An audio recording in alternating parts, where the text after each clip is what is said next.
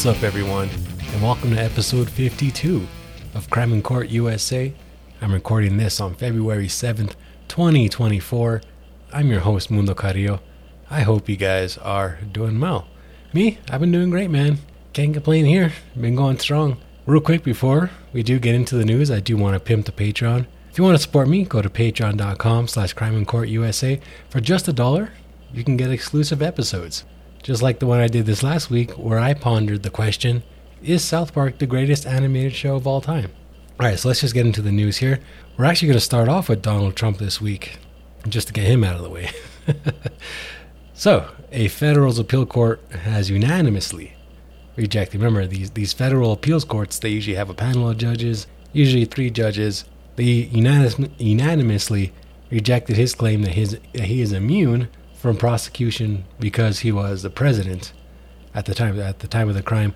This, this is the one where he um, is charged with trying to overturn the results of the 2020 election. So he said that because he was president, technically still, at the time when he tried doing that back in January 2021, that he's immune due to presidential immunity. Basically, I knew that was a Hail Mary from the second I saw it. So I knew that wasn't going to work. You see a lot of Hail Marys in court, guys. You just do with the, with the defense. You just see, like I knew right away this just wasn't going to work, and I'm sure a lot of people saw that too. You you got to do what you got to do, right? As a defense lawyer. So they tried, but it didn't work. They basically argued in in their ruling that this means that just because you're president, you could assassinate a political rival and be good basically that you could just shoot somebody square in the face and not suffer any repercussions for it. They were like, no, you still uh, you still have to face the consequences for that. They also there there's also a point made that uh, because you're president and therefore have the duty to uphold the Constitution, that doesn't make you immune from upholding the Constitution. There's some good there's some good stuff in there.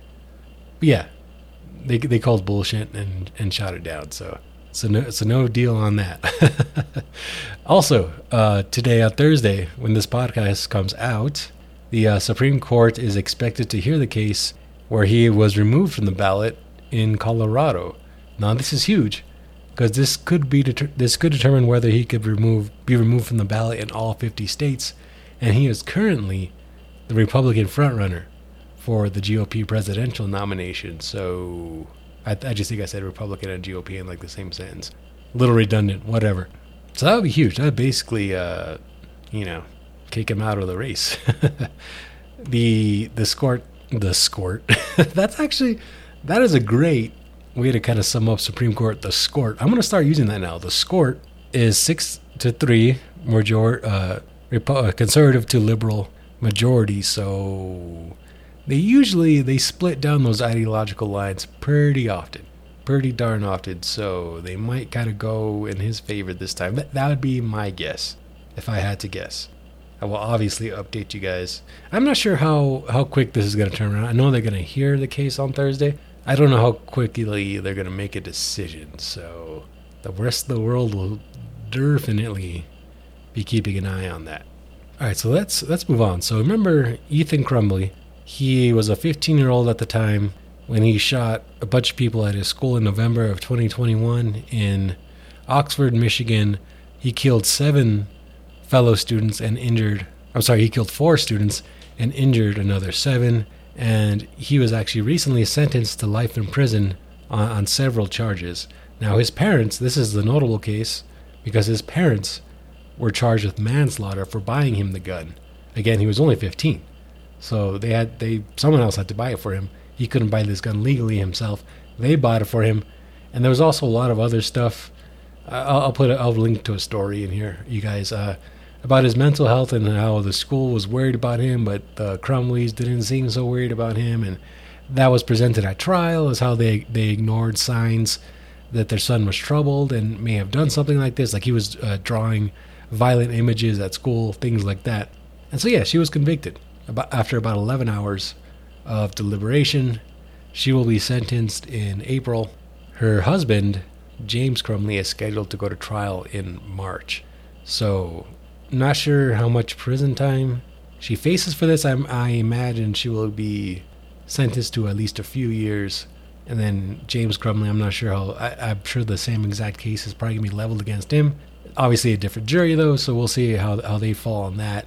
If if everyone gets convicted in this case, I mean, you just have to think about how crazy this was. Not only did it ruin the families of the of the victims, of course, and the victims, not only the ones who were killed, but the ones who were shot as well, and now also the students who were there that day, traumatized for the rest of their lives, no doubt. But this just completely uh, ruined this Crumbley family. I mean, just because they bought their kid a gun, and for what reason? Their 15 year old son who had possible mental health problems? Why would you do that? Really, why would you do that? That's very, very irresponsible. Now, look, I know people take their kids out shooting all the time. Okay, like it's it's normal. Little kids go hunting. I get it, but it's just it's just to what end would you buy your kid a handgun at 15 years old, who again is exhibiting some scary, scary things. And uh, yeah, so th- this is just completely tore apart the Crumbley family. They're all going to go to prison over this, probably. I imagine James will likely get convicted. Maybe not. You, you never know until these things actually play out. But so far, the mother and the kid go into prison just over a gun. Well, I mean, over a lot over this kid's decision to go to school that day and you know, injure and kill a bunch of his classmates. Um, I don't know. It's just uh, just bad actions lead to horrible, horrible consequences. All right, so let's move on to the bigger story of the week. So on January 23rd, six people were found gunned down, and four of them were burned in the desert near San Bernardino, California, in what investigators are saying could have been a, a dispute involving illegal marijuana, an illegal marijuana growing operation. So, despite the fact that California has legal recreational marijuana and nearly half the states in the country have legal recreational marijuana, and surely more and more are going to legalize it in the coming years, there's, there seems to be a lot of organized crime violence still, even in states where it is legal. And you really have to ask yourself why that is. First off, let's go back and just go over the details of the case here. So, again, January 23rd, this all goes down right now. One of the victims, identified as Franklin Noel Bonilla, he, he was only 22 years old. He calls 911. He says he has been shot and that he doesn't know where he is. Later, the authorities get there and they find the six deceased men. Bonilla is one of them. He did die before they, they made it there. By this time, right now, only three of the victims had been identified. Well, four of them had been identified, but three of them publicly because the fourth one had not. They were still looking for the next of kin. The other two had not been identified yet. Um, you know, I hate to be gruesome, but they were burned, so I just imagine it's going to be a little hard to identify them. But the ones who were identified are again Frank, Franklin Bonilla, Baldemar Mondragon Albaran, he was 34, and Kevin Dariel Bonilla, he was 25. So some young fellas here. Five people were arrested: Toniel Baez Duarte, Mateo Baez Duarte, Jose Nicolas Hernandez Arabia, Jose Gregorio Hernandez Arabia, and Jose Manuel Burgos Para. The, uh, the authorities have said that the victims are all possibly Honduran nationals. Did a little bit of research. It just looks like there's a lot of Latin American gangs in California, so couldn't really nail this down to who this could be exactly. Now they haven't said for sure that this is cartel violence of any kind. But I mean, this all this all very much suggests that it was uh, cartel related, although very sloppy. I mean, burning cars in the middle of the desert, and five uh, five of your guys got arrested for it. Not you know, per, pretty sloppy work if it is cartel work, but all, all the signs of it's a cartel, right? Spoiler, it's probably a cartel. So yeah, all of them were fatally shot some of them burned as well, and some of the there were two cars there. One of them was just pocketed with bullet holes, that I believe both of them were burned as well. So again, this is not the first time this has happened in California. Back in 2007, people were killed in Riverside County, in southern that's the southern part of California, um, and they were they were Laotian immigrants, okay, from Laos. Yo, what's up? Future Mundo here. So I definitely misspoke and said that the Laotians died in 2000, I definitely meant 2020. That's 2020, not 2000. Okay, back to the show. And then in 2021, A father and son were shot, dismembered, and burned in California, and they were Mexican. So it's also not only is um, is there uh, th- these killings and all this violence around marijuana, but also it's it involves these immigrants as well. So it's like people are coming here, you know, because they could still thrive in the illegal market, presumably because of high taxes and other things like that. But they're coming over here and trying to live that American dream, you know, trying to live that Scarface dream, and they're getting involved in this stuff. And uh, you know, it, it is what it is. You know, we all know how how how this stuff can go with cartels and illegal drugs and whatever else. So yeah, it, it's pretty crazy because you you, you just wouldn't think that you you would think that just because it's legalized that there wouldn't be so much violence around it, but clearly there there is still. And I read a what's uh, what's this gentleman's name? Hold on, L.Z. Granderson. He's a columnist from the LA Times. I guess one of the people who wasn't laid off. he wrote a great column saying that part of the reason is because the federal, or part of the reason could be because federally it's still a Schedule One drug.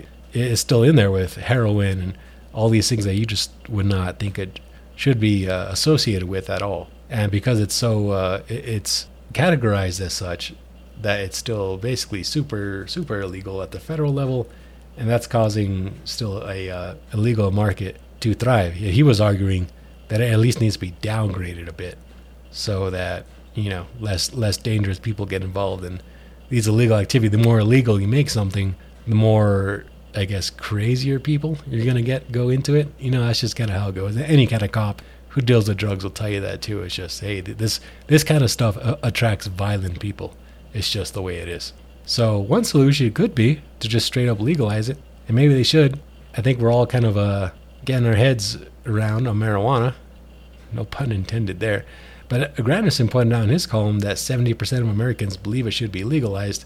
And again, half the nation's states have already kind of legalized, or not already, kind of, but have legalized it recreationally already. 70% is very high. That is very, very high. So you have to wonder why this is not a bigger issue in Cap on Capitol Hill. I know there's a lot of other things going on, budgets and wars and all that, but the the stuff that they do make a big deal of you think marijuana would be there too, just because you know, like it is a big deal. I think because attitudes are changing towards it, and also just get it over with. Come on, you know where it's going. I mean, does the federal law really have that much authority, anyways? If I say this, here, here's my proposal: if more than half the states legalize something that's federally illegal, then that federal law becomes moot. That that's my proposal. All right. Mundo for Congress. but seriously, what, what, kind of authority does the law have if the, the, states are just ignoring it? There is no authority, basically. So you guys, sorry, you guys have lost it. You guys have lost the plot here. Legalize it already.